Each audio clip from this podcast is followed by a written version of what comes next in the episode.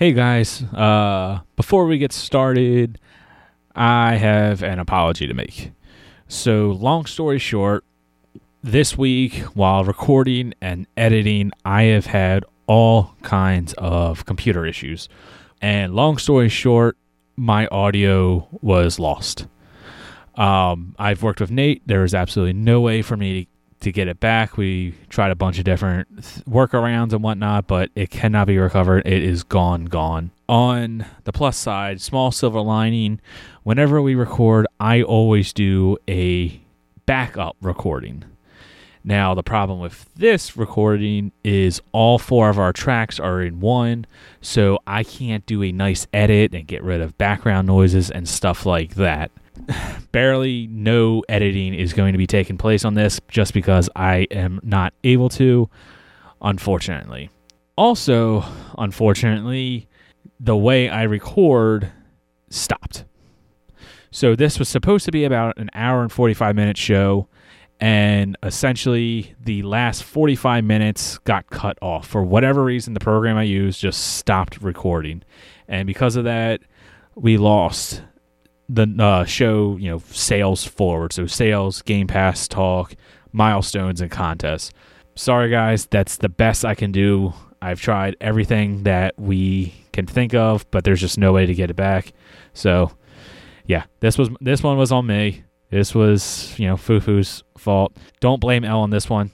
This was not his fault for the first time. So, yeah. Anyways, here we go.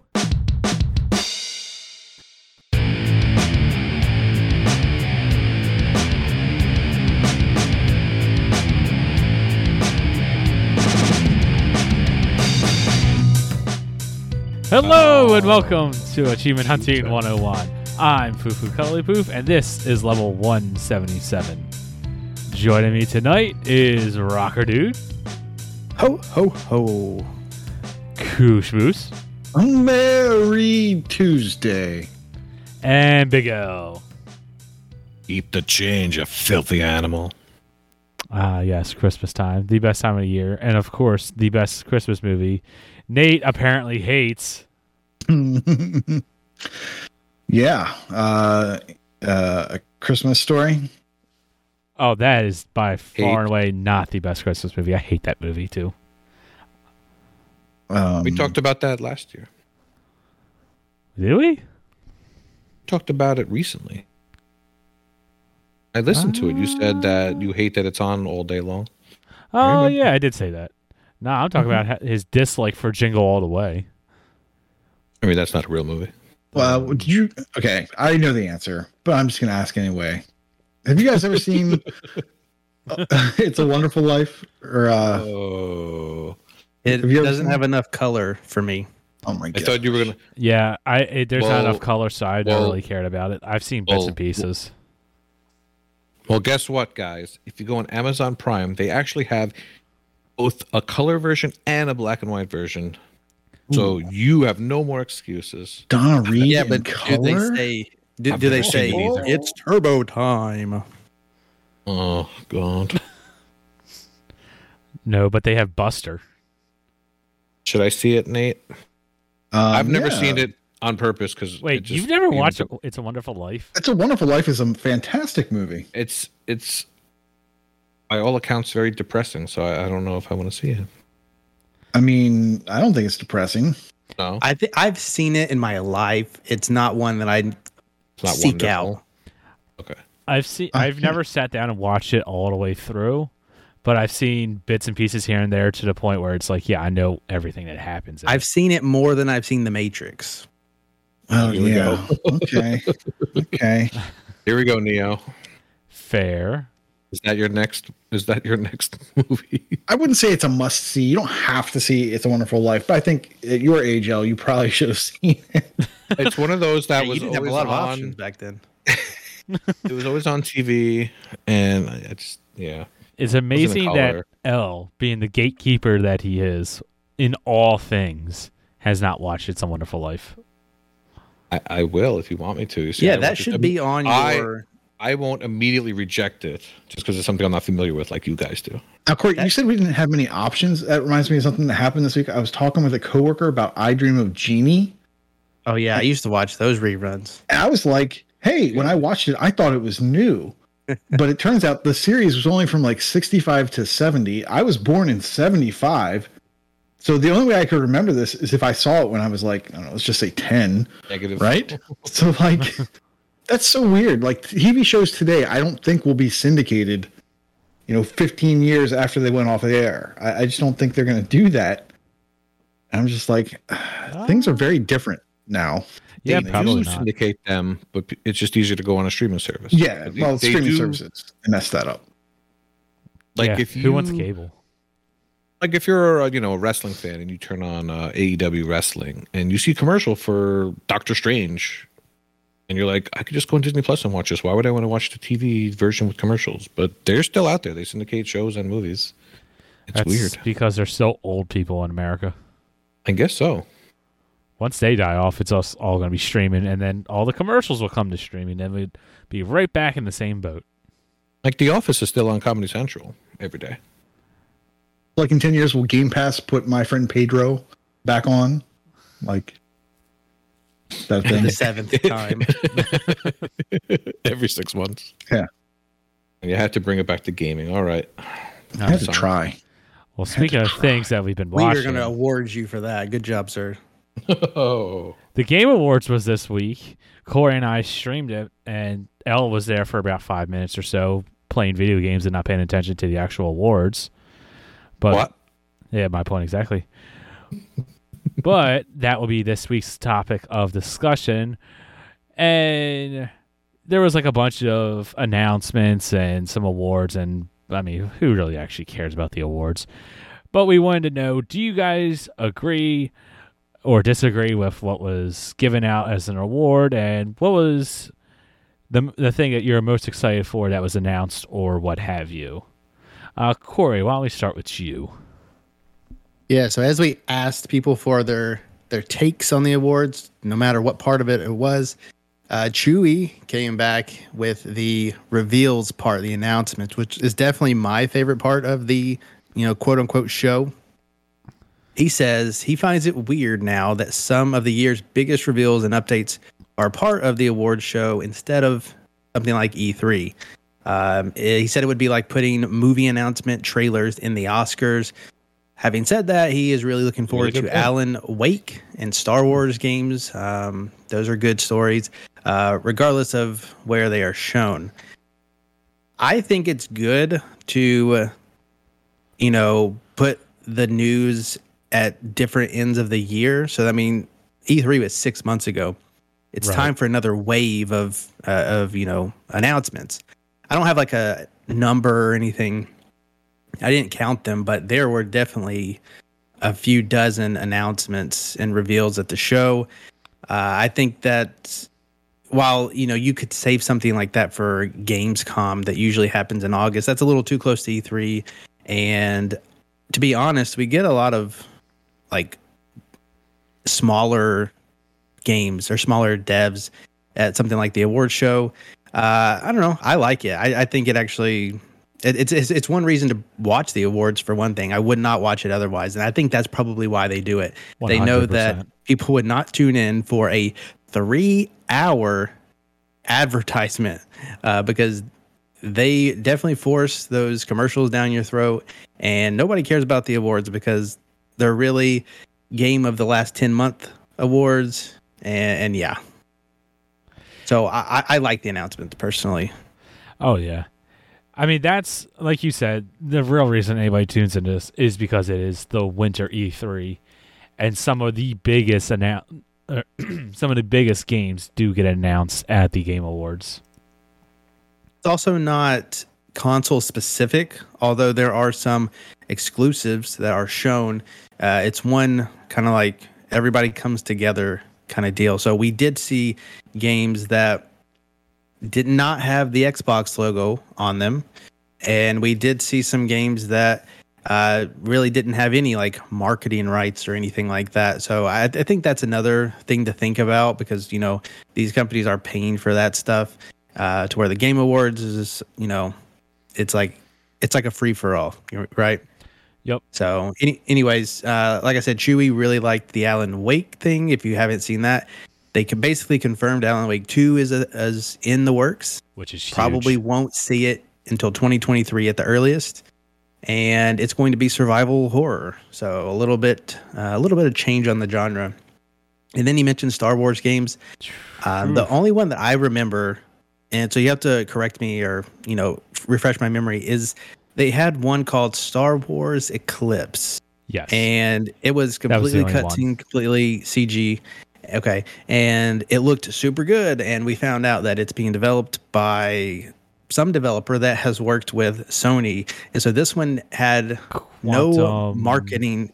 Quantum Dream or Quantum something Dream, like that. Yep. Yeah, I think that's it. And that so right. I don't remember this one having any kind of, you know, console stamps on the end of it, but this is the team that made Heavy Rain and Detroit Become Human, and those are PlayStation exclusives. So while something like it's, you know, having Star Wars as an exclusive on one side seems weird, we might not get that game, but it's also going to probably be a very story-driven game and probably not a lot of action, as much as I know of those other games that I haven't played. So I would not expect something like Fallen Order 2 out of this. It's probably going to be very narrative-driven and things like that. How keeping along? Yeah, go ahead.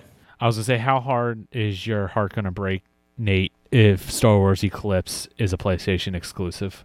It depends. I need to see more. I didn't see enough there to be like, oh, I should get excited about this, because what I really wanted to see was Star Wars 1313 come back, and that's probably never going to happen. Never. And I'm just setting myself up for depression and such. But yeah, if it's something like Detroit Too Human or whatever, well, spoiler, I have a PlayStation, so I could play it, but I'm not like super jazzed about it. Yeah, I would be upset that I couldn't get achievements. Yeah, I'd be a little bit upset, but I wouldn't feel like I needed to play it right away. That's my feeling right now. I'm sure that will change as it becomes more of a reality. Okay.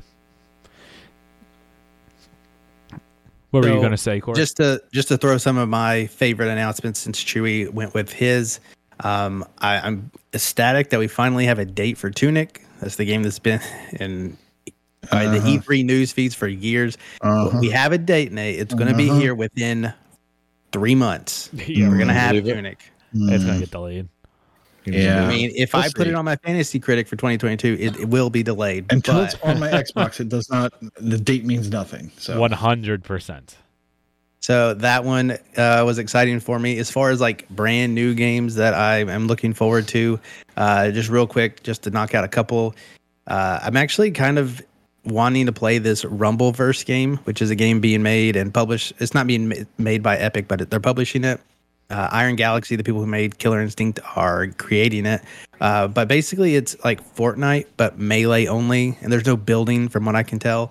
So it's very cartoony. The menus look pretty much identical to Fortnite. It's going to be Battle Royale, like 40 people or something. Free to play. Going to come out in February. There is achievement list out for it already. And you can buy into an early access pack, but nobody's unlocked an achievement. So as far as I know, early access on Xbox is not a thing yet. They don't have a date for that. It does just say February on the store page. So I don't know. I'm trying to get into it, but that's one that I am looking forward to. I am excited for the Matrix. Well, it's not a game. They did a Matrix experience, and another patron mentioned that. So maybe we can get into that later. And then the only other thing that like I tried to get Kenny into was DoKV. He's not sold yet. I'm not playing that. I'm going to get you to play DoKV. You're not going to get me to play that. That was a bad showing because it was a music video. I got to get you to watch like the real thing. I hated everything about that trailer. Oh, all the better. I really don't know how that could have been of a less of a Kenny trailer. Well, we're still going to get you to play it regardless. And then the last thing I want to mention, the last announcement is Sonic Frontiers. All we got was this like CG. Maybe like a 1:40 teaser, but Sonic Frontiers is the next game that Sonic Team is working on. Looks pretty. And from what we can tell, It is open world-esque, and that really intrigues me. Yeah, I wonder if it's going to be open world, or more like Sonic Adventure DX, where it had like the hub worlds kind of a thing. I didn't play that, but even that, I would welcome that. Like, I don't really care for 3D Sonics. We've talked about it before, but this one, if it could be like an open world, I can go wherever. That might sway me a little bit. I am excited to see more, and it just says late 2022. It'll probably get pushed back, so. We're a while away, which is my other hot take. Some of these things had no dates. I don't want to see your stuff unless you have at least like a window locked down that's no more than 9 months away. That's just my personal preference. Yeah, that should be how long it takes to create something. I'm not saying you have to create it, but I don't really need to. I don't need to know about it. I agree. I go back and forth. I kind of like the, hey, this is what we're working on. But then I also very much appreciate the, Playground Games approach, where it's like, hey, we're working on Fable, and we have heard nothing from them.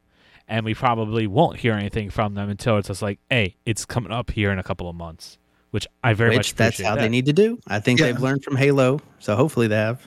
As much as I hate those teasers that are just like the title of the thing and just like a zoom in or whatever, that's the right way to do it if you're going to do it, because you show that pre-footage and then you get your expectations up, and you know the game. Who knows what that game is? So yeah, I would love for them to just tell you all about it when it's within a month or two or a few months. But and I wasn't even going to talk about it, and I don't think I'm taking anything away from you guys. And I'll just mention this and I get done. Like. Because it's on my screen now, but they had finally announced a date for the Cuphead DLC. Cuphead came out like 5 or 6 years ago, it feels like. 4 years. We've known about DLC for a long time.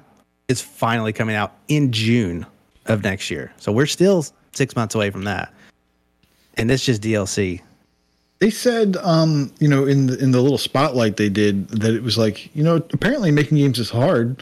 And telling people what you're going to do before you actually know how to do it is difficult, and you probably shouldn't do that. They are right in my book. Yes. So who knows? Maybe this is going to be like a whole new game more than it is DLC. It kind of sounds like it will be big.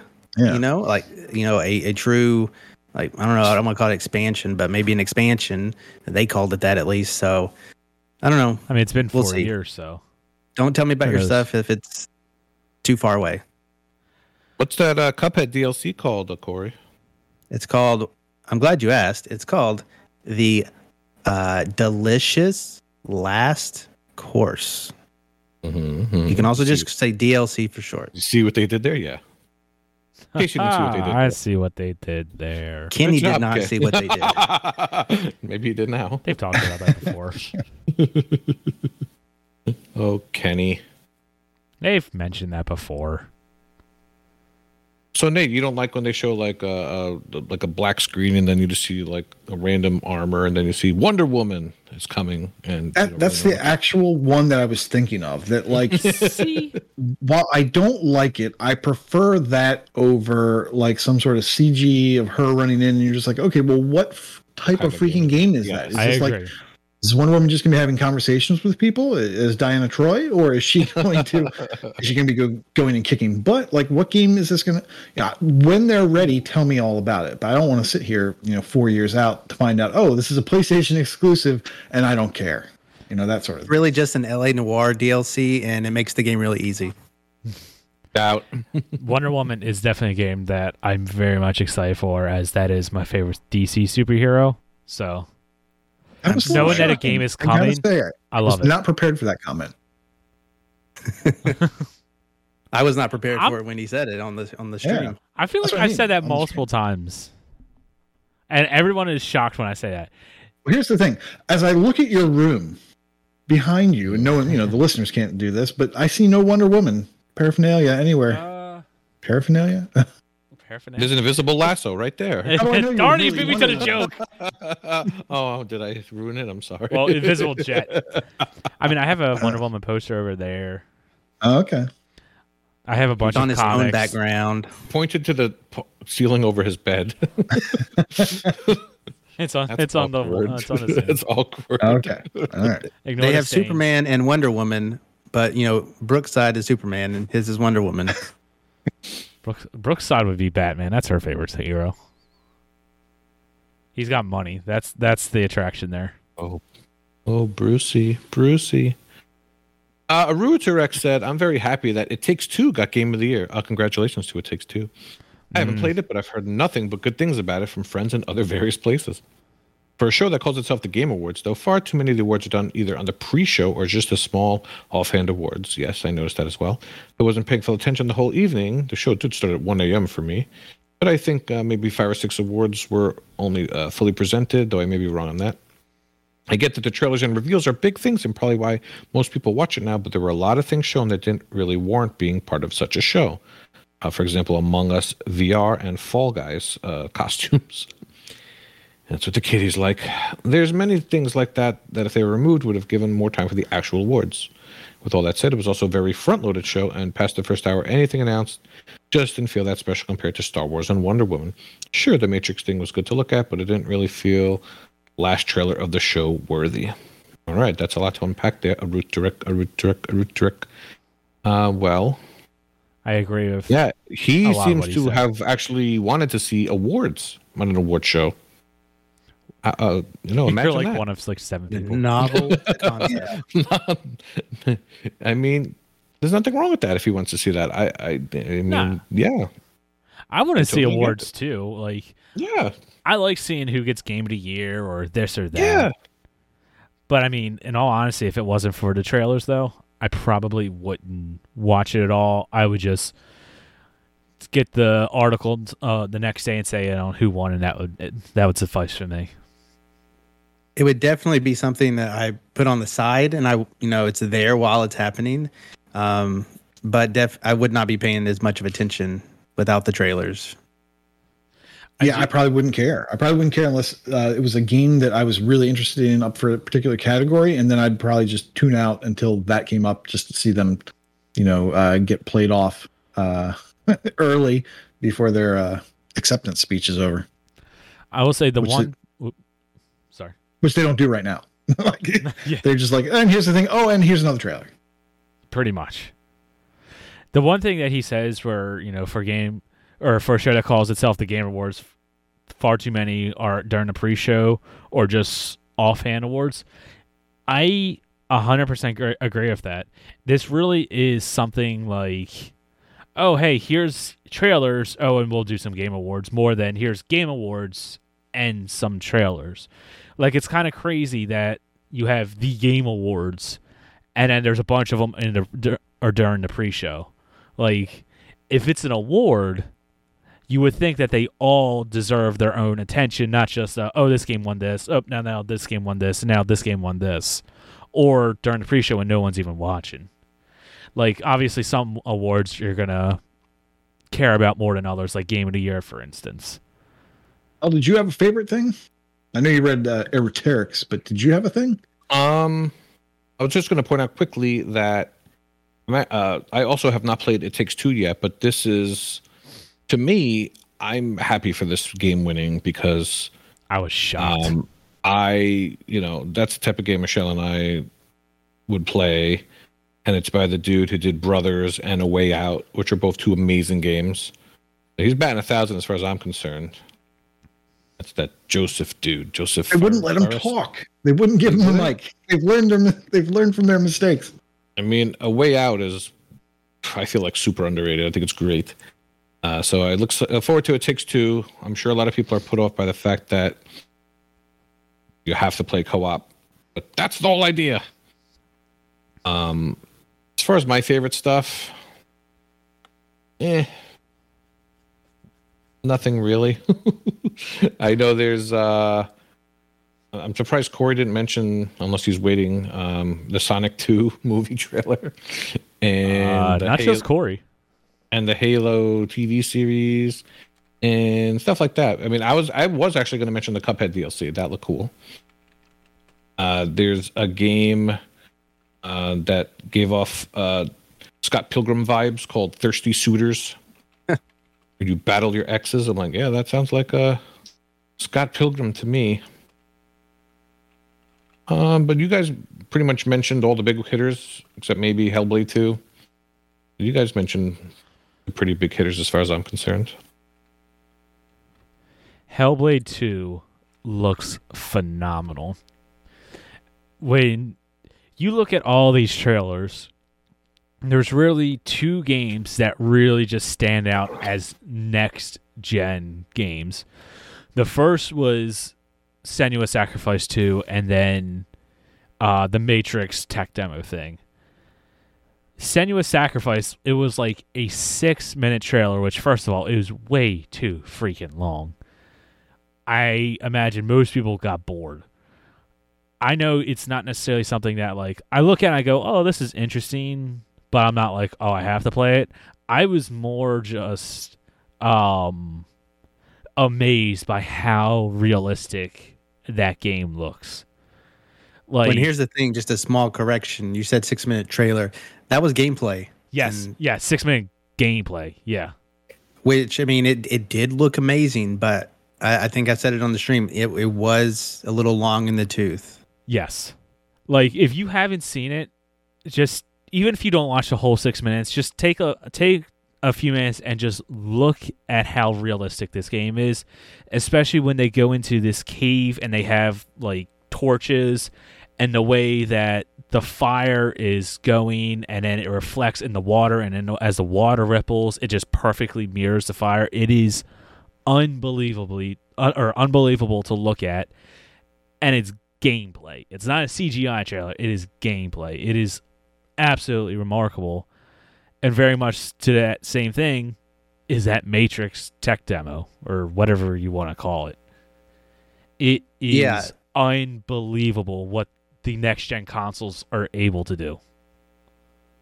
Yeah, and so just to hit the Hellblade thing, again, absolutely no date on that, but they're showing gameplay at that point, so it's like, why do that? But yeah, Arudarek mentioned, like, the Matrix thing was a good look at, but he didn't feel last trailer worthy of the show, and I kind of agree. Like, it didn't feel like it should be the last thing they showed, but I think they showed the wrong thing. If I wasn't able to download the experience, is what they're calling it, because of space. I haven't gone back and done it yet because I've actually watched somebody play it that night. And man, that looks so good. Like, if you think Hellblade looked good, this Matrix experience, this, I guess it's Unreal Engine 5 or something like that. I mean, it looks like you're looking out the back of a car in real life, and then it turns into a video game. It's ridiculous how realistic that looks, and I think that is, you know, end of the show worthy. But they didn't show that. I think they showed the wrong parts. It's also that they had Keanu Reeves in it, so therefore he's breathtaking. Yeah, exactly. that's end of the night worthy, I would think. How do you know? You've never seen Matrix. You've probably never seen Speed. Bill and Ted is one of my favorite. Probably never seen movies. I've never seen Lake House. I don't know. I just know I can't go under 55 miles per hour. He was not a dreamboat in Bill and Ted. Bill and Ted 2 actually was the good one. I've not seen the new one. Oh, that's a bogus response. Come on. I think I've seen the Lake House though. It's a lake house. Terrible. I know. But I'm here. Moving on. Wild West 08 says, I feel, unless you were you going to say something? No, you can go. I was going to read my response, but you can read yours first. Okay. Wild West 08 says, I feel like these awards don't have a clear timetable for entrants. I know a lot of people feel Forza 5 got snubbed this year. Yes. Remember a year or two ago, Last of Us 2 won after it had been out a while. I could be wrong, though, but it makes the show feel rigged. I thought I read somewhere that it missed the review window by like 2 weeks or something. So that's, I thought I read it didn't. It didn't. No, it didn't. There was also, it also made another category, which is it won a bunch. Oh, okay. It won a different award. It won some technical award, right? Yeah. It won two different awards. It won Best Accessibility or something along those lines. I can't think. Vroom Vroom game. And then it also did win best sports game. Like, I don't know if it would have, you know, should have won game of the year, but I think it definitely should have been a nominee. It should have been nominated. It's broken, and it's the same as 4. Move on, guys. Yeah, but I mean, it could have been nominated. It would have been nice to have been nominated. They don't have to win, but it would be nice to be. You know, a nominated PlayStation game. It'd be nice to be noticed. Gonna win. There was only like 2 or 3 games this year that got 10 out of 10s across the board from like all the review sites, and Forza was one of them. The game is absolutely amazing. It at least should have been nominated. I don't think it should have won, but it at least should have been nominated. But going back to, you know, what do we think about the award show in general? For me, my favorite part of it are the forced bits that they do when they bring presenters on who have no right to be there and probably aren't gamers and whatever. And then so they just have to just awkwardly mumble through the cue cards. Poor Simu Liu. You know, Shang-Chi, he was probably the worst that I can remember. He's the only one I remember. Was he the one that was pretending he wasn't up there? He was pretending to be watching Halo footage on his phone. God, that was the worst. But when he stopped doing that stupid bit, and pretended to just be, you know, interested in this one, it was kind of funny. But when he was doing his force bit, it was horrible. And that's the stuff that is great. I really just watch it for the hosts on the ID at Xbox show who are... so professional. My favorite trailers were, very briefly, Planet of Lana, which is like a different planet limbo-like. Then Somerville, which is a post-apocalyptic limbo-like. So I like those limbos. Chia, which is basically you're an adorable body snatcher. Pretty cool. The Suicide Squad Kill the Justice League looks like it's going to be amazing. It's not Batman, but it's going to be great. Gollum looks like Abe the Mudokan more than he does a greasy-haired, ancient, twisted hobbit. And it looks like you're going to be performing adorable murders. It's going to be great. Let's see. Have a Nice Death. I did not see the trailer for that, but just in doing the research, that looks amazing. It looks like a Death's Door 2D Dead Cell type combat awesome game. It looks good. I'm really looking forward to that. It said March 22 for Steam. I don't know if there's going to be a console version. I really hope. And then Steel Rising. You're basically a Victorian murder robot. That seems kind of cool. So a lot of cool stuff that I wasn't... I guess 3 of those, right? 3 of those I was not aware of were games, and got to see some cool trailers for them. So, and I think there was some gameplay in there. There is some gameplay in the Def game. Yeah. Yeah, there was definitely gameplay there. I thought Steel Rising had some gameplay too, but... I don't remember that game at all. Okay, well... So I can't say for that one. But for our last patron response, KT Echo says, I'm going to go on a tangent and complain about Final Fantasy VII Remake coming to Epic Reveal. Xbox is always going on about trying to get the Japanese audience, yet they've been dragging their feet on Final Fantasy XIV for years and are seemingly doing nothing to get the remake of one of the most popular RPGs of all time. 100% agree. I thought for sure that when that trailer finished up, it was going to have an Xbox logo on there, and it did not. I know... I disagree. I know you guys don't care about it whatsoever, but I am very disappointed. I've really... been wanting this thing to come to Xbox, and if it's not going to come to Xbox, then I'm gonna have to find the PlayStation version of it, or maybe play on a computer or something. But I really, really was hoping this game was going to come to Xbox. So I disagree on the comment about like Xbox is always trying to get the Japanese audience, yet they're dragging their feet on this. On Final Fantasy 14, and then nothing for the remake. I mean, how do we know? You know, it may not be an Xbox thing. Like, why wouldn't they want this on the console, you know? What do you mean? I mean, like, what makes you think that Xbox is saying, no, don't come over here?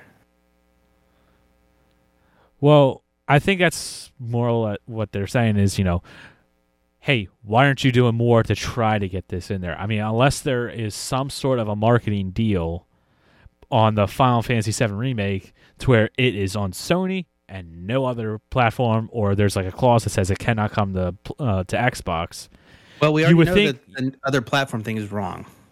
Right. That's what I'm saying. Like, unless there's some sort of a clause, you would think Xbox would be or Microsoft would be trying to get one of the biggest JRPGs of all time on their platform to try to get more attention to it. And a few years ago, probably 2 years ago at this point, Phil Spencer in some sort of an interview was talking about how he wanted to get all the Final Fantasies to Xbox and even in the Game Pass somehow. I know for Final Fantasy XIV, the problem there was the monetization of the game, and the director or the creator director or whoever is in charge of it didn't want it on Xbox and PlayStation and all these different platforms without crossplay, and also without like Xbox Live and stuff like that. He wanted it to be accessible to everyone, which, I mean, Xbox has made some steps in that. If Final Fantasy XIV is free to play, I'm not entirely sure on that. If it's free to play, you know, you just need like an or you don't need an Xbox Live subscription to play it, I don't believe, anymore. Or maybe, yeah, no, if it's a free to play game, you don't need gold, so it's like there's that one barrier out, so.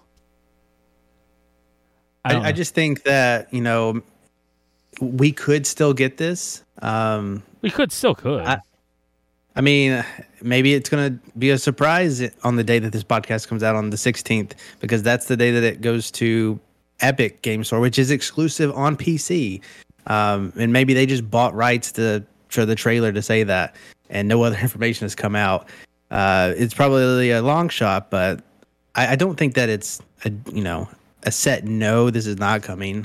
But it definitely is a little bit of a downer when you didn't see that. Even myself, having never played probably more than 15, 20 minutes of a Final Fantasy game, I would want this to come to Xbox. I would play it.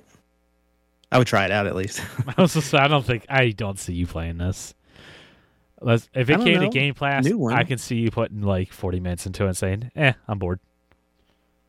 I would give this a cool $17. But yeah, I agree. I really wish the remake would come to Xbox. I have no time for an MMO, so I don't care about 14. But as far as my favorite trailers, one that you guys have not mentioned, or probably the only one that hasn't been mentioned yet, is the Metal Hellslinger gameplay. But a fan trailer. Can't even remember the name. It was unforgettable. I'm reading like two or three different things. Don't multitask late at night. This game, it looks amazing. I don't know if you guys, if this is up your alley at all. This is absolutely up my alley. It looks like if Doom meets Rock Band, where it looks like Machine Gun Drummer, right? Sure. It's rhythm based first person shooting. Yes. You love that Machine Gun Drummer, right? You have to slay to the beat as you kill things. Along with the music, you score more points, and it's a first person shooter, and it is metal. There's all kinds of big name bands in there. There's Lisa Whiteglues from Arch Enemy is doing vocals for it. Matt Heafy from Trivium, the guy from Dark Tranquility. The chick from Ginger. There's a Randy Blythe from Lamb of God. Come on. I was getting there. Like, my God. Sheesh whiz. Give me a second. There's a trailer with the guy from Black Crown Initiative is doing vocals. Look up gameplay for this thing. It is amazing. I cannot wait for this game to come out.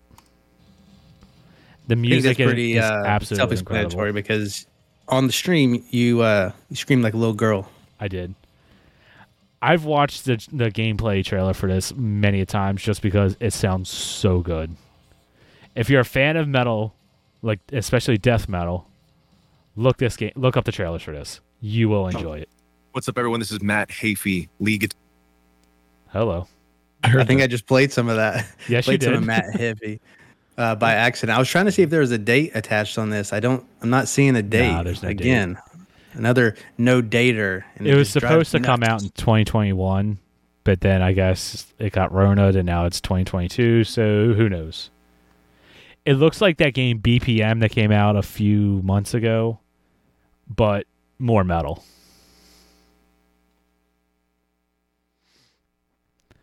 But yeah, that's the Game Awards. Oh, anybody else got anything? Give me Final Fantasy VII Remake so I can play it. I assume you need some sort of real beefy computer to play it. I don't know. You need more than the piece of toast that you have. Toast. Is toast a sandwich? Well, I guess if you put something in between it. I don't know if you guys remember. This happened the last one of these things they did a few months ago where they announced Final Fantasy Pixel Remaster of 1 through 6, and then at the end we thought it was going to say Xbox, and then it didn't. And mobile. But yeah. Yeah, they really just... It ain't happening, people. I think if it was going to happen, it would have happened already. I agree. Nobody wants it anyways. Yeah, right. They want it on PC. Nobody wants it on console. 6 is kind of notorious for being the worst Final Fantasy anyway. All right, move on to someone else, please. Does anybody else have anything else they want to talk about the Game Awards? All right. No, I don't think so. Other than I have decided, I've been talking about, our Game Awards or whatever, our Chivies, whatever you want to call it. I think I'm going to postpone that until January. I want the full year to come out. There you go. So look for that sometime in January. They're saying Forza 5 has a chance. Not in my list, but it could make yours. Not when Dadish is a nominee. All right. Well, in that case, let's get to the game showcase. Nate, what game do you want to bring? Oh my gosh, have I told you guys that I like limbo-like games? I don't think you have ever mentioned that. This might be the first time I've mentioned that, yeah. So I played, surprise, a limbo-like game that I talked about a couple weeks ago on Coming Real Soon, and that is White Shadows. This is developer Monoki Kel? Fonts are hard to read. And publishers Head Up Games and Thunderful Publishing. I had not heard of this until the Thunderful conference went on, their little showcase thing that they did a couple weeks ago, and I was just blown away by this thing. It looked amazing, and it turns out it's pretty good. It's not super amazing. This is not better than Inside. Inside, I think, is on another level from this, but this game is solid, and it's better than some of the other Limbo likes. Yeah, so it's basically it's black and white, and you play as a little raven-headed girl. I think you are a bird person, and you are basically escaping this oppressive town, and you're just trying to get out and move forward. You can die in all sorts of horrible ways, just like Limbo. You can do little situational things on certain levels to get achievements, and also like Limbo. The other achievements are mostly for getting just through a zone, and then there are achievements for no deaths getting through some of those zones.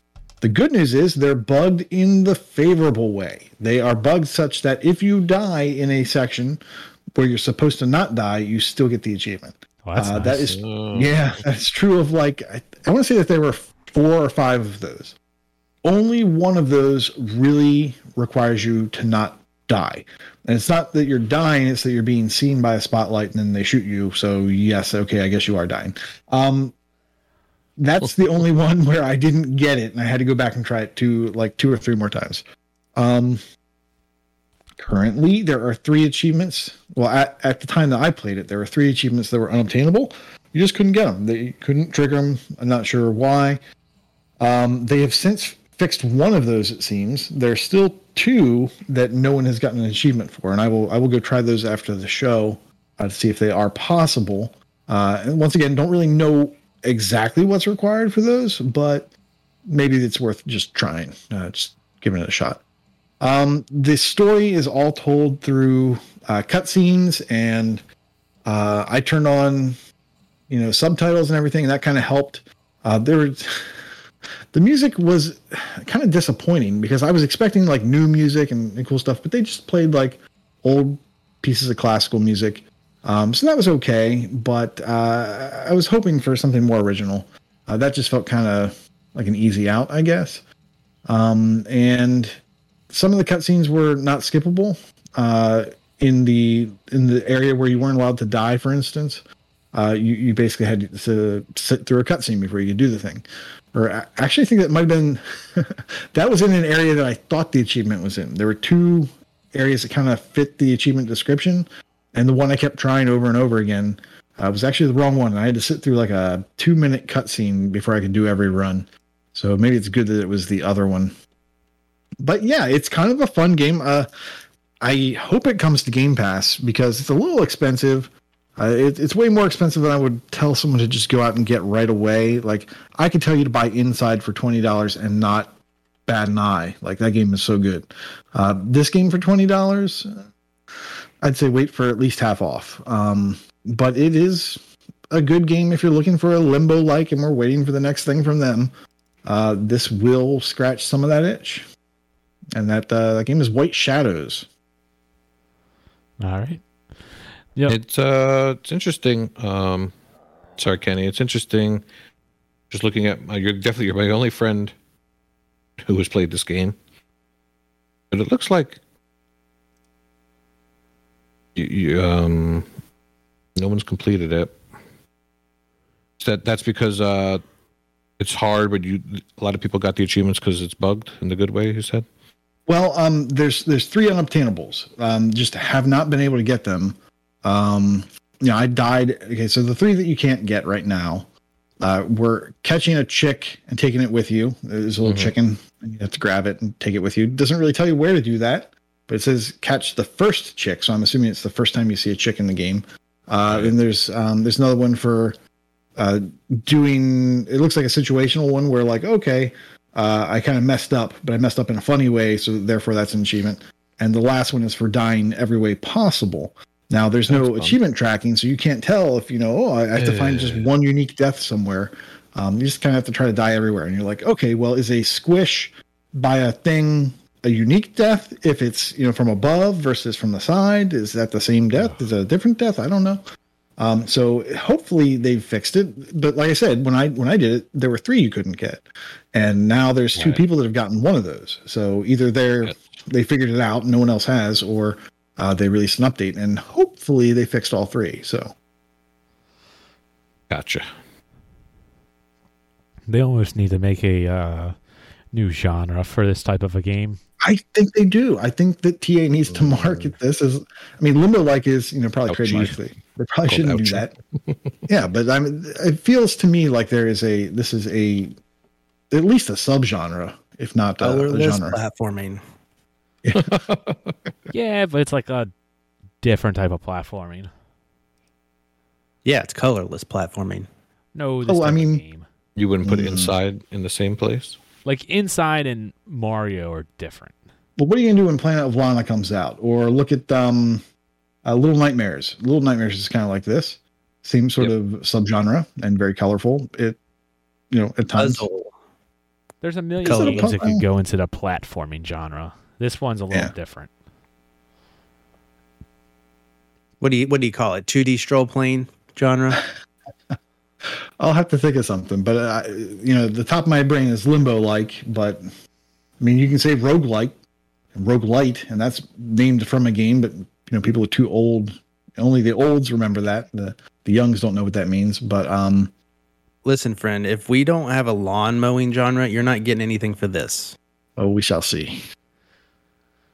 Well, at this point, there could be a lawn mowing genre too. It only takes 3 games. They're good. There are 3 games. I've been tracking it. All right. Well, in that case, Corey, what have you been playing? All right. Well, it is only appropriate to start mine with a little bit of music. Yes, it's Halo. Wait, what music? I don't hear anything. Don't worry about it. You can edit that part out. I've been playing Halo Infinite. And I'm going to say there are absolutely no spoilers. We're just going to talk about the game. And I am loving this, which means that anybody who loves Halo probably would hate it. And since I don't love Halo, I love Halo Infinite. I'm playing the campaign. It is amazing. I can't wait to go back into it. I'm not super far into it. 6 hours, a little bit more. And I'm having a ball with it. Have any of you guys started the campaign?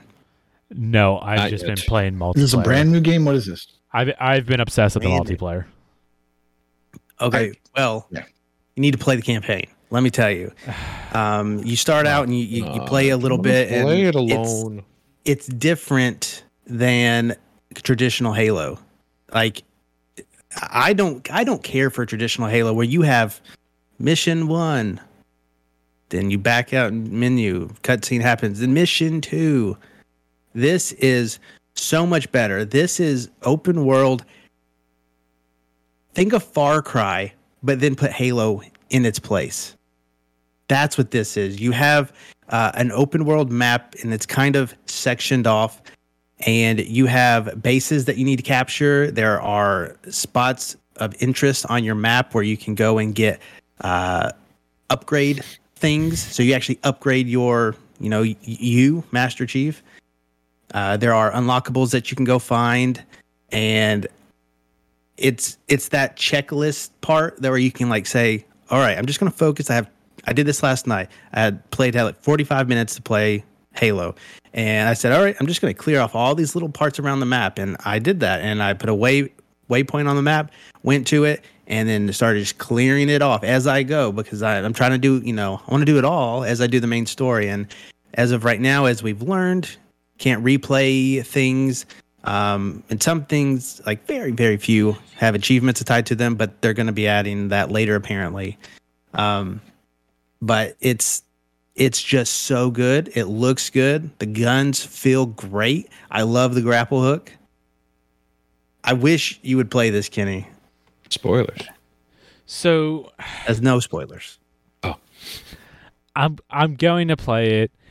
The thing that when I go to play this, I want to have a couple hours dedicated to it, and that way I could actually, dive into it and actually get a legitimate feel for it instead of just playing for 45 minutes or something like that. So after the Game Awards, our Thursday night crew got together and we played some Halo Infinite multiplayer. And Midnight Halo. And I asked Prue, because him and I are kind of on the same page when it comes to Halo and how we think about the campaigns and whatnot. I asked him, what do you think of the campaign? Because he had been playing it for a couple hours, and he said, it's good. Like, he really liked it. And when he said that, I went, ooh, that gives me some hope. Because if you listen to this for any length of time, you know that I have absolutely no confidence in 343. I full-on expected this game to bomb. I honestly did not expect this game to come out now. I anticipated another delay. So, I mean, good job, 343. You did that.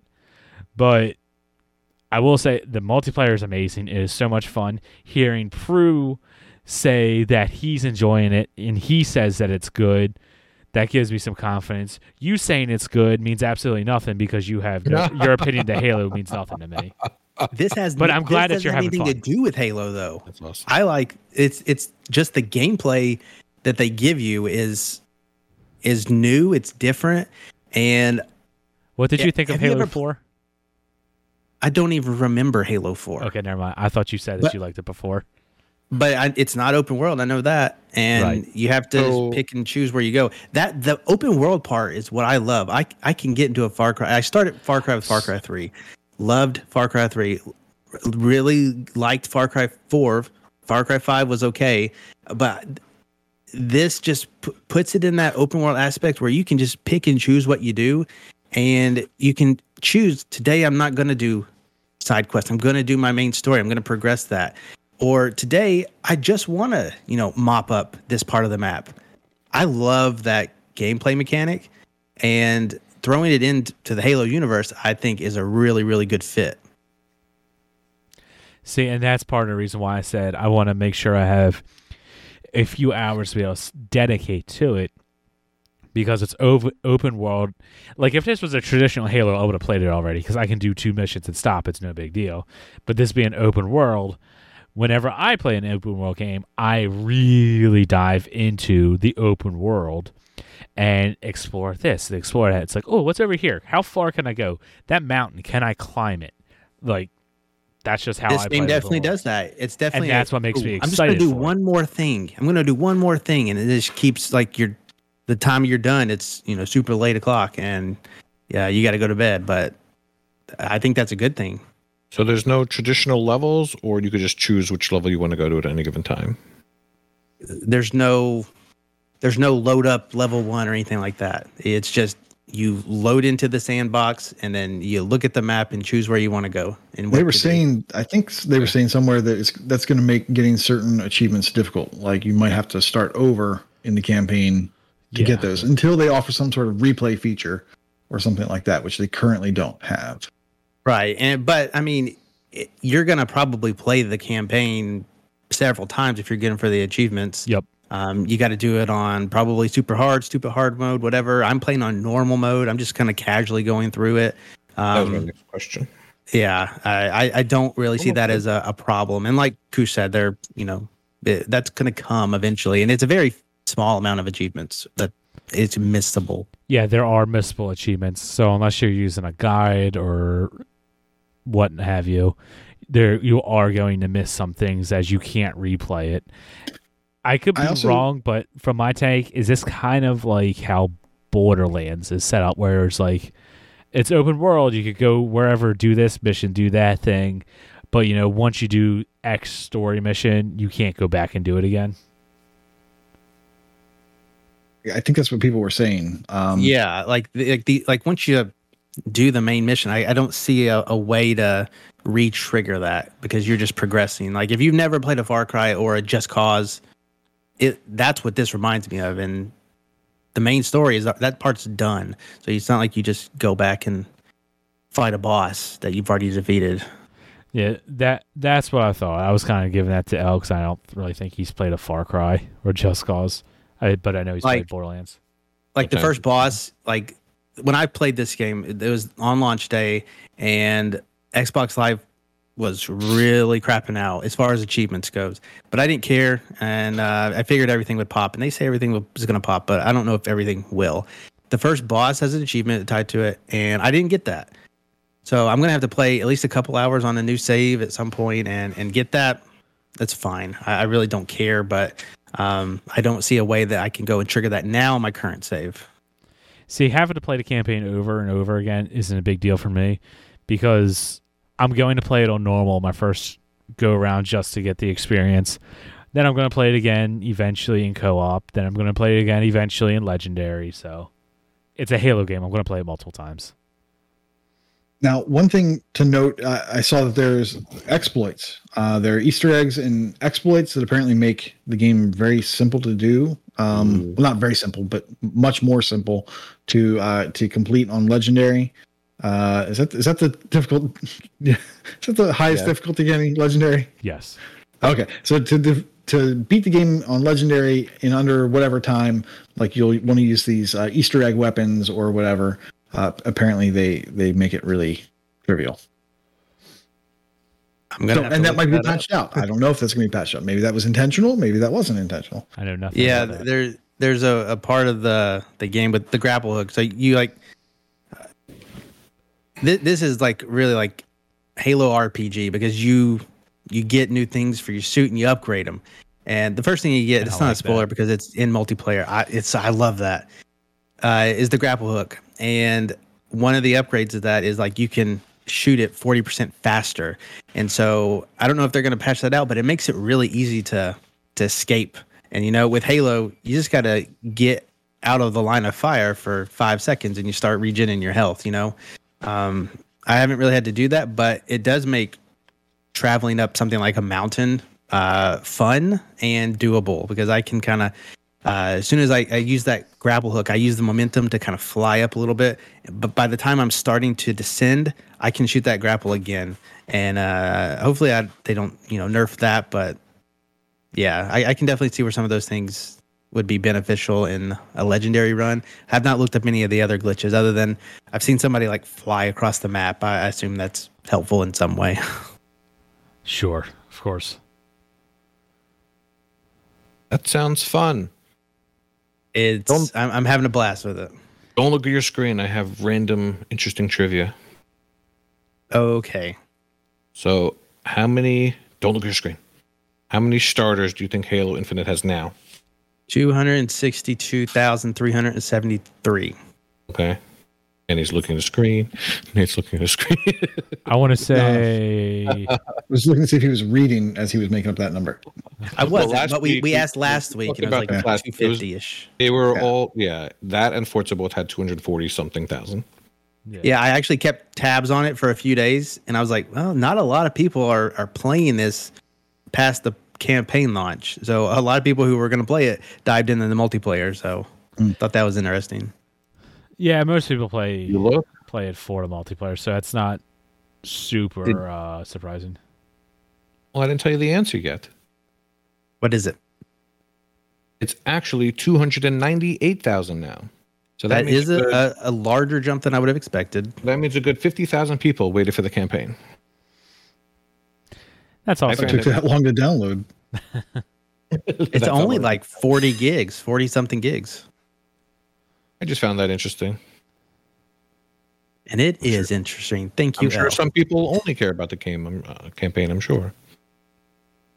And they don't care that it's part of a 1,600, whatever the hell they did, gamer score.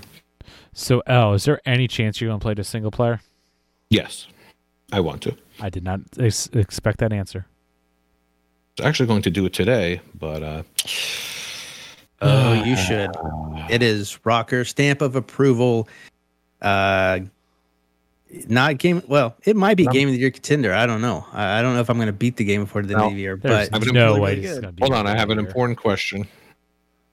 Will Big L get lost? Yes, he will. I mean, I haven't even played it. I could tell you, yes, it's an open world game. You have a map in this one, so. Yeah, it's easy to read. The only thing I would say that they can improve on it is like the radars. They're like traditional Halo, but it just is a radar. It doesn't actually. It's not a mini map. I wish it was a mini map. It's a motion sensor. Do you know what a waypoint is? I know what a waypoint is. There's waypoints in the game. Oh, well, if there's waypoints and there's a map system, then yeah, Big L's going to get lost. Is there GPS turn by turn? Is there fast travel? Yes, there is fast travel. Oh, all right, I should be okay then. But you have to unlock it. Oh, to the in that case, places. He'll get lost. Right. Damn it, Kenny! You know I'm not wrong. Just a piece of trivia, and I don't know if this was like in other Halo games. My secondary weapon is always my pistol. I am very hesitant on dropping my pistol. That thing is so good, and it feels so good in the hand. The pistol definitely feels good. It's nowhere near as good as the pistol from Halo 1. But yeah, Halo Infinite, it's super good. I'm enjoying it thoroughly. Hello and welcome to a very, very special segment with me, your favorite neighborhood Wookiee, Chewie and Ice, and the man, the legend, Mr. Freemhall. Freemhall, how are you doing? I'm doing good. How are you doing, Mr. Baca? I am doing very good. It feels like it's been a year, almost a year. It has been just about a year. There's a nip in the air, nice cold, brisk weather, and it's about time that we have our annual chat by the fire. Oh, yeah, I've got the logs burning, marshmallows melting. I've got some mulled wine. Do you guys do mulled wine over there? I drink wine. I don't know what mulled wine is. Mulled wine. Oh, it is hot spiced wine. Sounds like a brandy. Yeah, but... I mean, you like a grape juice. Imagine like a hot grape juice. Is there alcohol? Like yes, but minimal. I think the heat, the cooking cooks a lot of that off, so it's actually fairly low alcohol content, but well, that's just a waste of time. I mean, you can have a hot apple cider as well. That's an option. Oof. I do have a lot of hot apple ciders. I'm not gonna lie to you. Yeah, similar vibe. So you know, or we could just have a whiskey. You know, why not? Bingo. So yeah, it's been a year since we last chatted, and of course the 12 days of Christmas at TA has just concluded, and I just couldn't leave the community without unwrapping just one more gift. They are a greedy bunch. They always want more. Absolutely. So we absolutely should talk about the new Freemholes completion challenge for 2022. Before we get into that, we should probably remind people exactly what is Freemholes completion challenge 2022. Let's assume we got some new people around who have no idea what we're talking about right now. They probably don't even know who I am. Who even are you? So, Freem, give us. You've got 10 seconds. Give us a quick recap rundown. What is Freemhole's completion challenge? So my completion challenge, Freemhole, I'm the old host of Z to Z, if you guys don't know, if you're new to the community and et cetera. And you know, there's ramblings about that podcast here and there. And I'm a big fan of getting completions. I feel like that guides my gaming, tells me when a game is complete and I can put it on the shelf and get rid of it. So I've come up with a challenge that helps frame some of that work in order to guide your gaming experience, much like the random to-do list and etc. So the 2021 version has been 6 years. So 2022 will be the 7th year I've been doing this. And it's kind of grown in scope each and every year to kind of where it's in its nice sweet spot right now. There are 4 distinct challenges that gamers have to work for, and the first one, probably the most popular one, this is the one I started with, are called the categories, and there are 30 individual categories in which you need to complete a game. And so this specific year had it was pretty challenging. It was a challenging list this year, and you know, there's a couple standouts for sure that gave people fits. I'm probably going to end up completing it this year. I'm not quite there yet, but I will have it done. I have 2 games I need to complete yet to lock in on this one. I did complete a game yesterday, except it glitched. The Ukulele and the Impossible Lair unlock all achievement decided not to unlock. Oh, is it flagged as a buggy one, that one? Oh, yeah. Oh, okay. 100%. Okay, it's a known thing. The forums are rife with people who have been burned, and I've got the stock response from the Team 17 support group saying, we're very much aware of it, and good luck, you'll never see that again. I don't think that's how it read. That's what I read in my head. I'm a little dyslexic. So I have to audible on that one, and thankfully I was using that one for the padding the word count, where you need to complete a game whose title contains at least 5 words. And I will use Diablo 3 Reaper of Souls Ultimate Evil Edition. Well, that's a big one. That's not plenty of words on that one. And yes. And I'm just a few achievements away. I've got everything leveled up. We've already transitioned our team over to the Xbox One version. So I just need to hit level 70 on the last 2 characters. And I will have that done, and then the last one would be Night and Day, and I'm going to complete the game Night Book, which is a visual novel, simply just going through the motions on that one. Nice and simple. Now, it should be said that for your completion challenge, this is a kind of light, fun kind of background thing. It's not a really intense contest. It's not intended to be. If you were to, I'd imagine, if somebody said to you, look, Freem, I completed this game all apart from this one glitched achievement. Can I have this one, please? You might let it slide. So, I mean, if you asked me, I'd say you get Ukulele personally. Totally. But obviously, if you want to be a stickler and you want to give that yourself the right credit, then that's fine. But if you were doing this as part of the BCM, which your categories are used as part of, so anyone who's doing the BCM might recognize some of these, they are used in that, then obviously, yes, you would have had to have completed the game. But if you're just doing it for fun on the side, then maybe you might let that one go. Correct. Yeah, that's exactly right. And I've already talked to Iron about it, and I am intending to use this for BCM, and it will not count. So I do need an audible, which, again, and like you said, it's totally light and breezy. If someone is hearing about Freemhole's Completion Challenge 2021 for the first time on this podcast, I mean, there is a link. You can go back and look and see what you did over the year and see how many you can check off if you happen to be a completionist.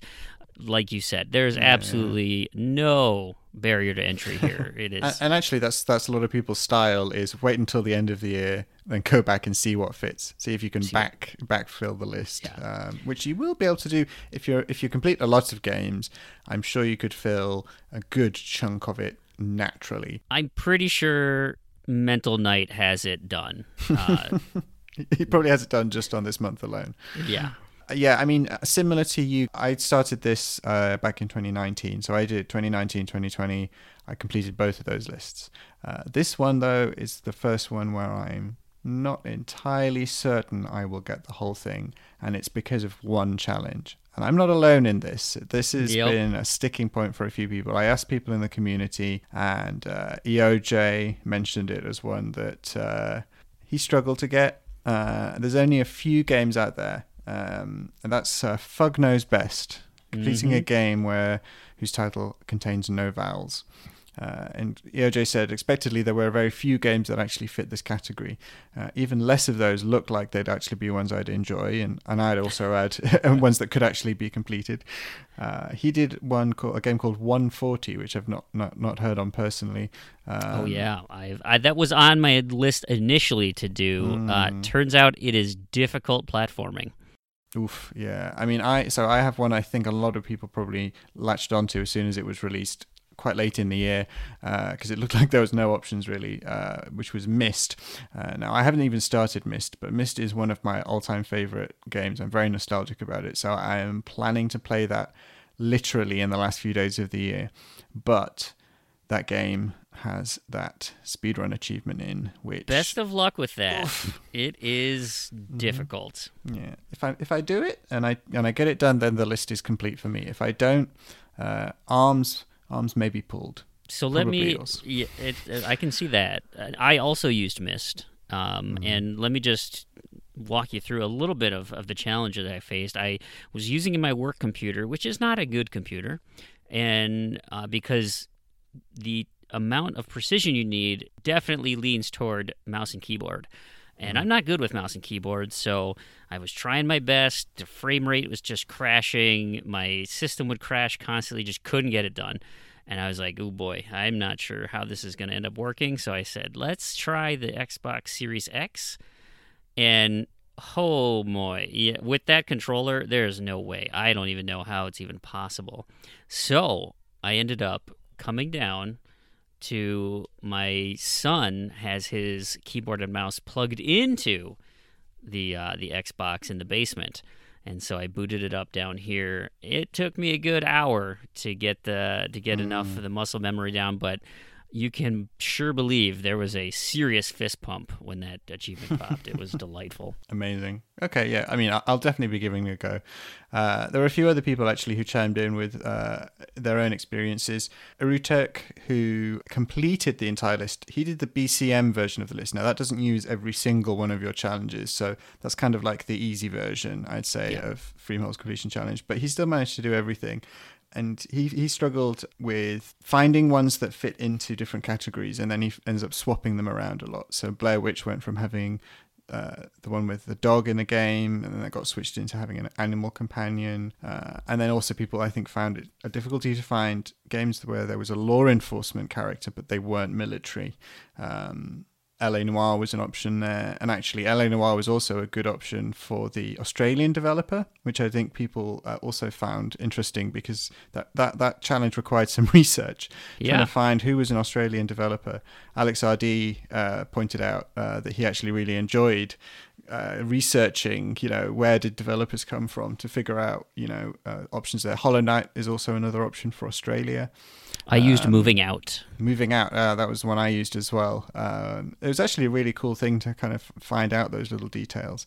Agreed. About, where do people come from and things. But if you've got literally hundreds of games and you're Googling the developers of these little indie titles, sometimes they're quite hard to track down. Oh, yeah.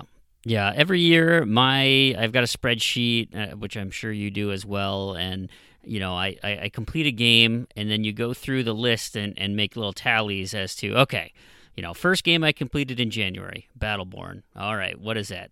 That has a death character in it, yes. That has anthropomorphic animals, yes. That has zombies? No. Yeah, and you just go down the list and you make all these tallies. And then eventually you'll get one that only fits one criteria. And you're like, bam, lock it in, baby. And that shuts all that out. And you just start, by process of elimination, start weeding it down until probably around September you start looking and say, okay, where are the holes that I'm missing here? Mm-hmm. And try and then get very specific in slotting some things in. But that's worked for me every year. And this year is no different. But categories wasn't the only challenge that you had out there. You, as you say, you've kind of expanded over the years, and you had a few other fun little challenges tacked on there. Challenge number 2 was called Developer Diary, and this was finding developers with each letter of the alphabet. And this one I did not do quite as well, despite having plenty of completions. I only got 17 of the letters completed. Although, if I look at all of the lists of games I completed, I've got 42 of them on here. There's just, turns out, a lot of studios with start with S or B that I like to do. So I did a bit better on this. I didn't get the full lot because a few letters only have like one or two options, and not all of them have good completion options. I got all but 2. So I am missing an X and a Z or a Z. And I think there are options I have for Z, but I don't know if I'll get to them this month, unfortunately. You're not doing a Zitalon to just quick pound that out? They're not a developer. They're a publisher. Oh, they're a publisher. That's right. So sneaky gits. Yes. So yeah, I got caught on that one a couple of times actually, thinking, oh, I could. Oh, wait, no, that's not going to count. But I'm comfortable with that. I'm comfortable with getting all but the trickiest of letters. So I'm pretty pleased with that effort. Super admirable. I left this one as a just kind of not caring piece of it, and just hoped for the best. Since I was focusing so much on the categories, and honestly, Challenge 3 fell into the same boat. And Challenge 3 was the Publisher Bounty Board. Mm. And what this was is I made a list of the top 38 publishers as of, December 2020, when this was first evaluated.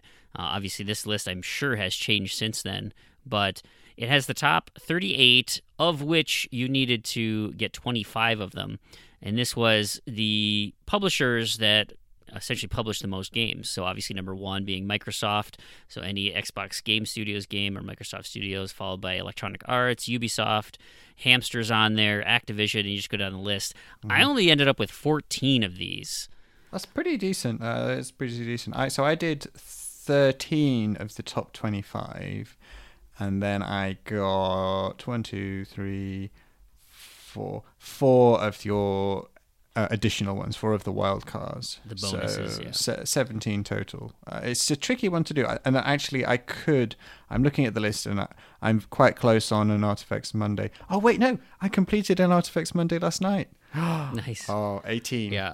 I'm pretty sure once I finish Focus or Nightbook, I think that's a Focus Home Interactive joint. So I could imagine I could maybe get to 20 by the end of the year, but there's only a couple of weeks left, so it might be tricky. But again, that was a hard one to really actively go for, especially some of those big publishers have only done really big games.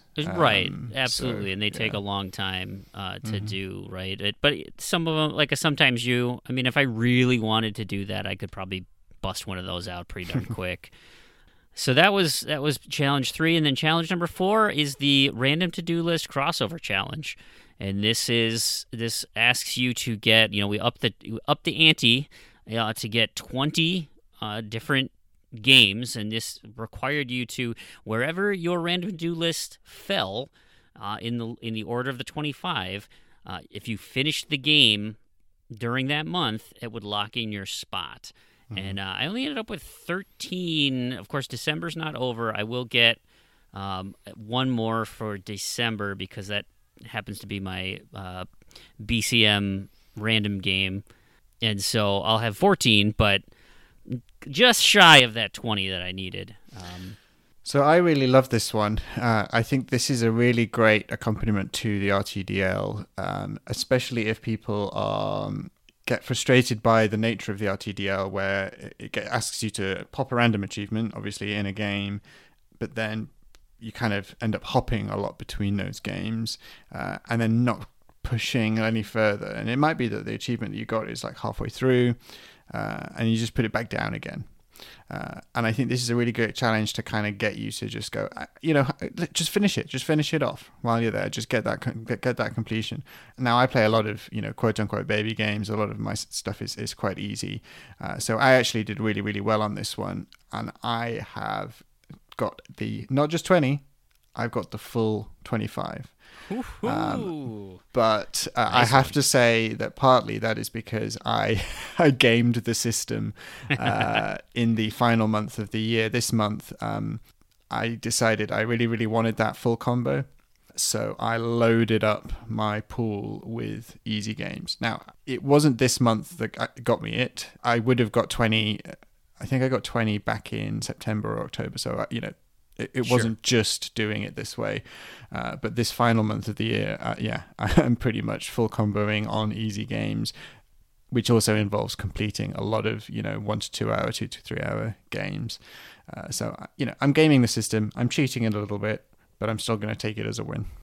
Hey, you know what? You got all 25. That's fantastic. I was personally proud of. I got the top five, you know, 21 through 25. Mm-hmm. You know, and those are some long games, you know, or some challenging games like Streets of Rogue, a couple of deck builder games, the year-long Microsoft Sudoku, just getting those things knocked off. And okay. Well, I am more impressed by that. I'm more impressed by your 13 than my 25. I've got a comment here from Arutek, who actually said he hadn't even seen the RTDL aspect. A lot of people, I think, had seen the categories, the challenges from the BCM side of things. Yeah. But then the additional challenges are new to them. So Arutek actually said, I hadn't seen the RTDL aspect of the challenge last year, but looking at it, it seems like a really interesting way to aim for completions, like I said, especially once you get towards the higher end of the RTDL achievements, or you get lucky at the start of the year, but then some of the other easier achievements could screw you over towards the end. So right. I think he's definitely going to be picking up on that one next year. And that always kind of, like, when I would do some of those, you know, I keep my rated to do list pool at 1,000 achievements, just hovering right there. That's the minimum amount. 1,000 achievements. It ends up being 120-ish games on my ongoing pool. But in my head, it's like, oh, okay, you know, I've got one achievement left in Plants vs. Zombies or 2 achievements left in this. I'll just finish it when the RTDL comes up. And in my head, that makes sense. But then you do the math and you're like, oh, yeah, the percentage-wise, that's not likely to come up. So yeah. Mm-hmm. Good luck on making that lottery ticket hit. Absolutely, yeah. So that was 2021, but we're not here just for 2021. It is the end of 2021, which means it's time to start talking 2022. Now, I just announced it today. I was going to give you a sneak peek when we were going to record earlier, but alas, both of us are parents and chose not to remember, or physically were unable to remember that we had a commitment. So you're seeing the list for the first time today. Mm-hmm. What did you think?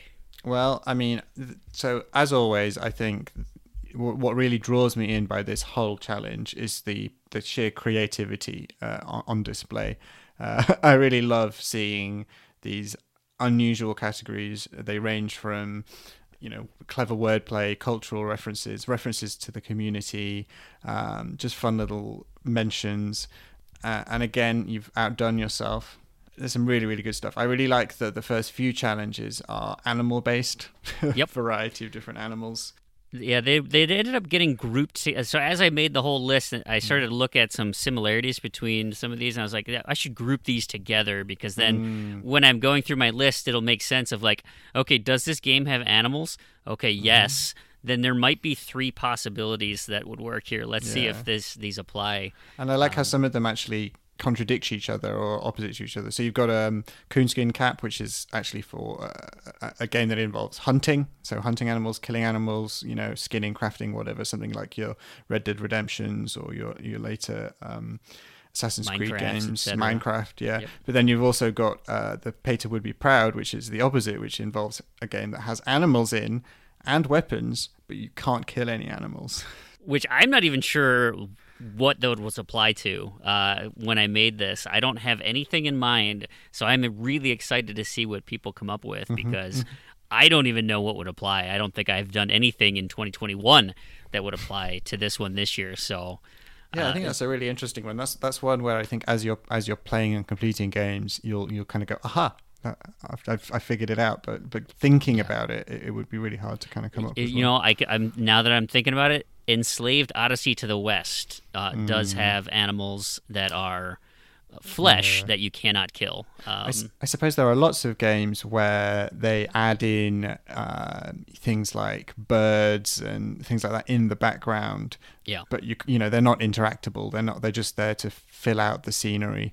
So you know, you'll be running through a forest and you'll see birds flying around and things like that. You can't kill any of those birds, but they're there. Yeah, and so. I've shared this list with Iron Fist of Snuff for the BCM. These will also be making an appearance in that list. And he said, and now that I'm going through it, I kind of think I agree. This is probably the hardest list so far. Mm. There's some very specific things on here. Well, there's a lot of wordplay involved, and the palindrome one in particular that got 2 or 3 people that I talked to in the community really excited about that one in particular. So Erotech said, "Love the one for a palindrome," which he suspects probably won't be the easiest of ones to go for. No, and in my head I thought ACA Neo Geo would be a slam dunk, but if you're doing BCM.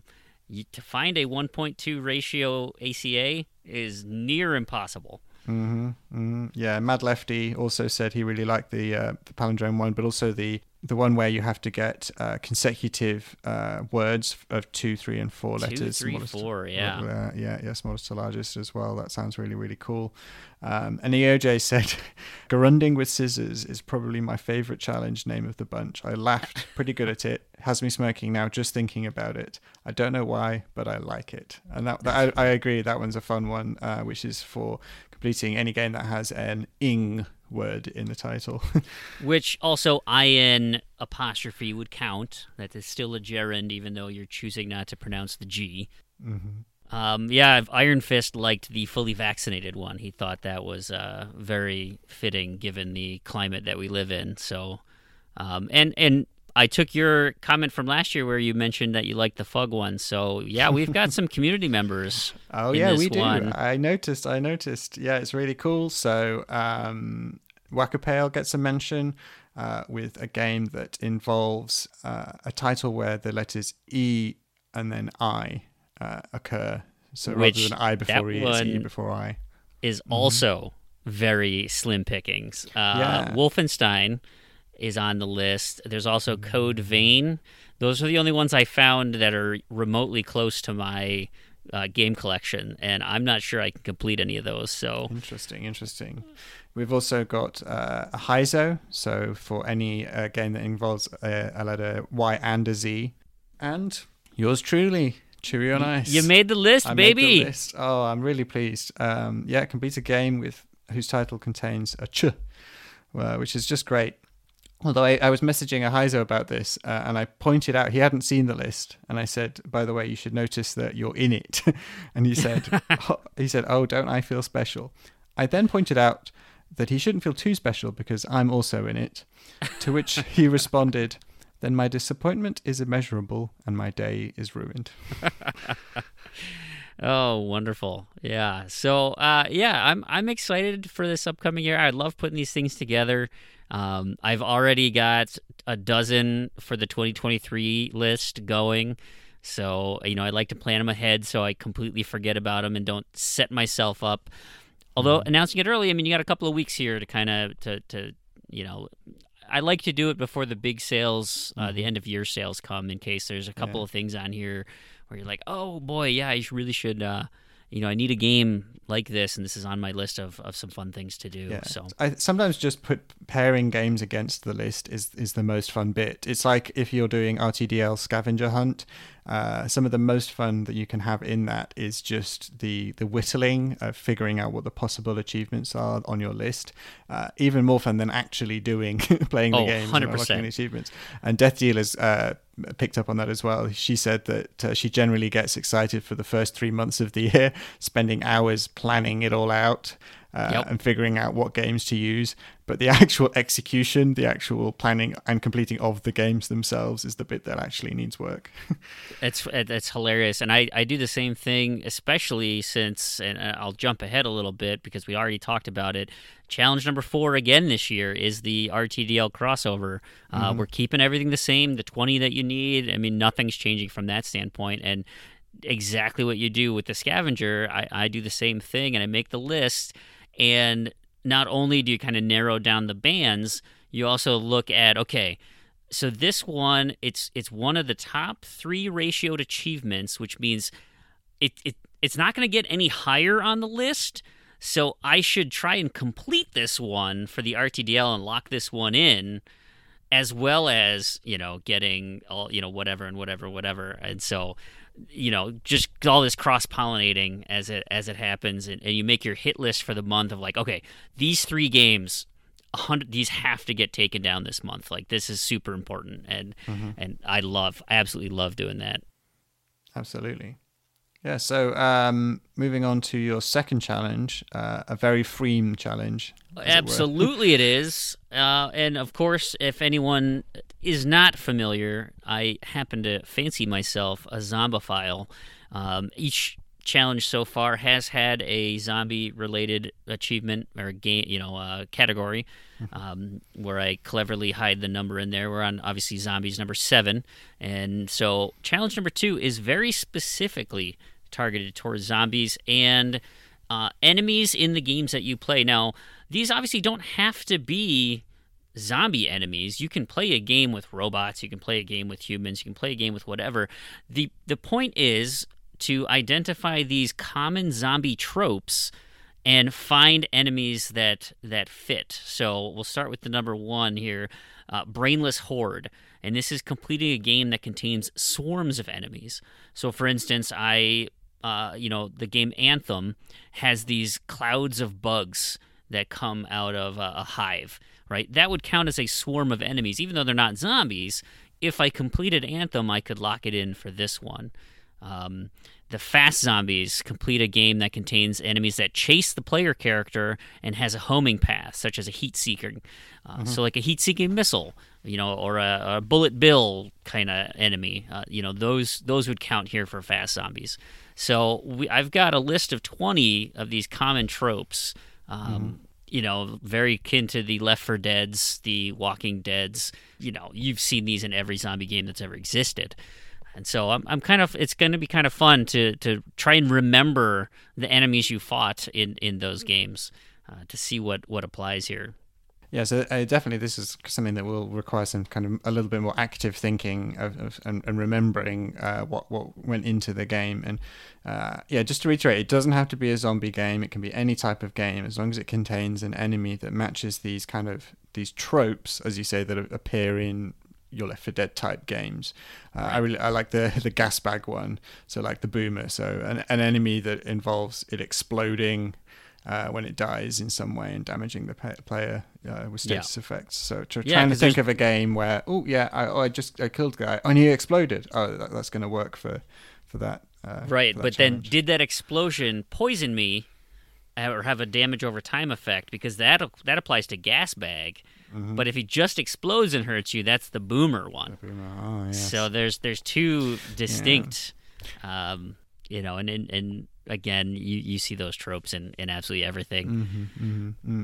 And ideally as well, people will be doing different games for each of those, right? So you can't use the same game across multiples? Correct. That is correct. So for instance, I just completed Yooka-Laylee and the Impossible Lair. You know, that has... heat-seeking enemies, that has enemies that hide and jump out, that has enemies that are tanks, that has enemies that explode when they die. I mean, it would only count for one of those. Mm-hmm. So if I completed Left 4 Dead, I wouldn't be able to tick off the whole list. Correct. Yeah, you'd have to pick which one makes the most sense to you. Just like you would do with your normal categories, probably get the list and say, all right, how many of these enemies are in here? And then when you get down to the end, you start slotting them in. Nice. Yeah, I'm looking forward to that one. Alex R. Davis actually commented that he thought maybe you could have a bonus if people managed to do it without a single zombie game. So entirely non-zombie. That would be super impressive. Yeah, it had crossed my mind to do only zombie games as well to just make it easy, but that's a lot of zombie games. Yeah. Well, I don't know if there even are that many, are there? Well, probably, but maybe not completable in a year. Right. So that brings us to challenge number 3, and this is similar to some of the other challenges we've done in the past, but the trick here is it's called multi-genre madness. Mm. And what this one is again, we're looking at games genres, but the only way you can tick one of these off is if that game is a multi-genre game, which means it has at least 2 individual genre tags associated with that. Now, in order to fill this thing out, we're looking for 25 of them. There are 54 genre tags, so there's lots to go around. I will say I did not do the homework to go through and see if everything is possible. Mm-hmm. It is very likely that there's no multi-genre visual novels. Maybe a point-and-click visual novel, maybe, but I don't know. I can tell you that there is at least one visual novel point and click, and that is My Aunt is a Witch. Okay. But they are few and far between, I think. Few and far between. So suffice it to say, some of these may not be attainable, but the example I use here is Mutant Year Zero. That is genre tagged as stealth, strategy, and turn-based. So you could use that game for any of those 3, but not all 3. You would need to find 2 other games that would fit those. So if you have a strategy turn-based game, you would need to at least complete 2 strategy turn-based games. One could apply to strategy, one could apply to turn-based, nice. Etc. So that's an interesting twist. So you had the genre challenge 2 years ago, yes. Which was purely just try and complete as many different genres as possible, regardless of multi-genres or anything like that. I think it was actually encouraged. Didn't I allow if you got a multi-genre to check? Yes, you're right. You could tick off multiples with one game. Yeah. So this is like the opposite. This is like hard mode. This is hard mode. Yeah. Wow. Okay. Yeah, I'm looking forward to that one. And again, that's the kind of thing where if you do play a lot of games and compete a lot of games, you might do a lot of it naturally, but then you'd be trying to figure out what the best possible combination is to knock out the most different genres, right? So, this one works better for racing because if I put it into stealth, then that will mean that there are fewer options for racing. Right. You're trying to figure it out. And this one very much appeals to my style of gaming. I'm so much of a variety player. I love to have so many different experiences and dabble in a lot of different things. So I think this one's going to be really fun for me. But if you're like, I'm a shooter, action adventure kind of person, this one's probably going to be pretty tricky for you because you just might not want to play an arcade racer this year. Or a dungeon crawler, etc. So, if that's the case, hey, sorry, maybe you just skip challenge 3. But I'm looking forward to this. I like the variety. Absolutely, I think it's a good one to go for, and it'll be interesting to see how well people do as the year progresses. Yes, sir. So yeah, that's Freemhol's Completion Challenge 2022. That's brilliant. If anyone's been listening to this and is really interested in what we've been talking about and wants to know more, the message went up today. That's the 13th in the VCCCW channel of the AH101 Discord. If you're not already in that channel, you can go to Role Assignment and use the little Chewie emote, which will give you access to that channel, and you'll find the post about this in the pins, as well as a link to the document with all of the details about these challenges. Now, this is something that you don't, we don't track for you. It's not something that you have to report in for. This is just something that you can do in your own time, in your own way, and then keep kind of messaging Freem saying, hey, Freem, does this count for this? Does this count for that? Which you love, don't you? Oh, 100%. 100%. I like it when someone asks me, because typically this happens in the BCM, and they say, hey, Free, would you count this one? And I would say yes, and then Iron says no. Like, yes, you're a little too loosey-goosey with... So you can count it for yours, but not for mine. Yeah, so if you're in the BCM, obviously these categories are going to be front and center, and you'll be seeing these, and there'll be it's a more competitive version of that challenge. So you can do it your own way. You can do it in the BCM way, but if you just want to do it the free and easy way, the Freem and easy way, you can just do it your own way. I will say that in previous years, we've kind of just let people do their own thing, and then by the end of the year, we've gone, hey, this is a thing. How did everyone do? And there's a mad scramble to figure it all out. But I think this year we're going to play it a little bit differently. For anyone who knows, and I've mentioned it a few times, the VCCCW is kind of coming to an end in its current form. We're kind of decommissioning and hanging up our kind of challenge hats, so to speak. But that's in order to make the channel a little bit more democratic and allow for more community challenges to come from other areas and spotlight things like Freemhold's challenge, Skeptical Mario's various crazy challenges that he does, the derp, and so on. So rather than having the monthly events all the time, I think what we're going to do is throw a little bit more spotlight on these kind of things. So I'd love, Freem, if you'll have me to maybe checkpoint at a couple of times in the year and do some more updates on how people are doing and make a little bit more hype throughout the year. I like it. It's a great idea, and certainly, you know, as someone who I've been on the community events team at True Achievements now for, boy, I don't even remember, but trying to come up with the 12 days every year, it gets harder and harder to not repeat things. And so, you know, some people get some really creative ideas, and, you know, and different people play different ways. So it's always great to have a new, fresh perspective on any of these kind of challenges. Completion or not.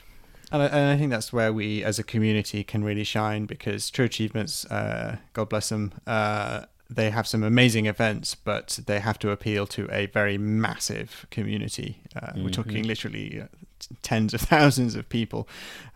So you can't be too niche and you can't be too creative. It can be a struggle to make something that's really creative but works for enough people, but thankfully in our smaller communities we're a bit freer to go crazy. The amount of vitriol we got when we put in a racing challenge in last year's 12 days, you would have thought we said burn your Xbox to the ground.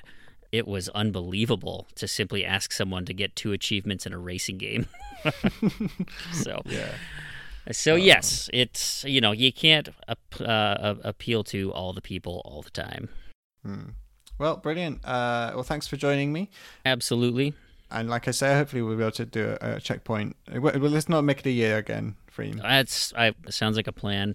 I will also add, Iron Fist is going to open up his registration for BCM for next year, like you said, is a little bit more competitive. I don't treat it as more competitive. I just like more categories. And so I've seen his list of categories for next year. They're very good. I'm excited. His are, I would consider, way more hard than mine. But if you like this style of completing things and having some fun in this regard, consider signing up for that. There's a brief window with when registration is open, so if you don't get into it before maybe the end of the year, I don't think it goes quite that long, but you've got like a 2-week window there. You know, if you're interested in seeing more, you can always just get the list and work on them on your own, like I would do for this anyway. So want to throw that out there, is if you do enjoy this type of challenge, there is plenty to go around. Fantastic. Well, thank you very much for joining me. Season's greetings, and we'll catch up in the new year. Absolutely. Catch you guys later.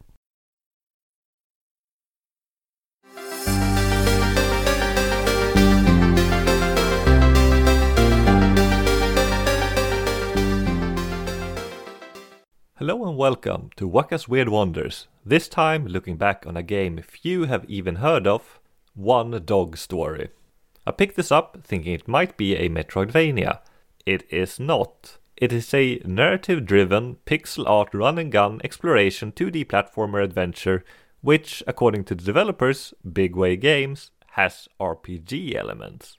It does have a branching story, depending on some of your actions and choices in the game, with 5 different endings requiring at least 2 playthroughs for the completion, but I personally would omit the RPG label. One Dog Story is a very ambitious game. Unfortunately, it might have been a bit too ambitious for its developers, with some parts of the game feeling a bit half-baked, but with more than enough content to warrant its $15 price tag. Its at first glance high price is probably why One Dog Story only has 125 starters on TA. The fact only 4 players have ever completed it since its release in July of 2020 is likely another, with not a single completion in 2021. One Dog Story has 31 achievements worth 1000 game score and 2900 TA, and it takes around 10 hours to complete. It's not an easy completion, but the 2.9 ratio is higher than I expected, but as so few have played it, the ratio is volatile. One Dog Story tells the tale of a dog who escaped the destruction of the surface together with his master and a bunch of other humans. After several years living in an underground bunker, the dog wakes up alone as a dog-human hybrid with plenty of questions, many of them shared by the player. The underground bunkers have been overrun by mutant spiders and other creatures. At this stage, the game very much appears to be a Metroidvania, with an interconnected level to explore, gathering equipment and weapons. As I mentioned, this turns out not to be the case, as you'll soon learn there are plenty of points of no return, with some linear levels and some more open areas requiring exploration. Along the way, you'll meet many colorful characters inhabiting the post-apocalyptic bunkers, offering hints at what is going on and why you've been turned into a humanoid dog. It's a very strange tale, which starts off intriguing, completely defying my expectations, but the endgame goes completely bonkers in a way I'm not sure I liked. One Dog Story has 3 stackable difficulty achievements. Since it requires 2 playthroughs for the completion, I recommend doing the first playthrough blind, experiencing the story and enjoying the game. Hard is rather difficult, but not impossible, while easy is very much easier. I played my first run on hard, but it might be easier to do it the other way around. Most achievements are story-based, with a few missables along the way, mostly collectibles and ending-based achievements. As there is no level select, and the game does not telegraph its points of no return, it is easy to miss stuff if you do not follow a guide. Most endings can easily be obtained by reloading the last save, defeating the final boss, then choosing different dialogue choices, but some of the endings won't be available as they are determined by choices made earlier in the game. There's also a rather bad bug in the dialogue after defeating the final boss. If you use A to progress text, you automatically make a choice determining the ending without even seeing the question.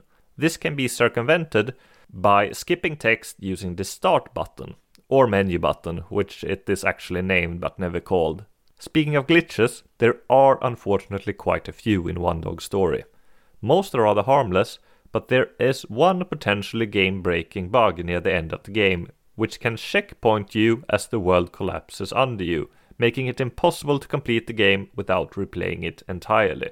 One Dog Story is certainly not perfect, but there is nothing quite like it. While the moment-to-moment storytelling of One Dog Story makes sense, I still don't understand the bizarre endgame, what happened to the world, and what becomes of a certain very important character in the story, even after playing through the game twice. The game offers plenty of mysteries, but it is not very concerned about giving the player answers, at least not in a straightforward fashion. One Dog Story is occasionally discounted in a bundle featuring Big Way Games' other release on Xbox, Lou's Revenge, which, according to its blurb, features Lou, the son of Satan, fighting a human corporation in hell.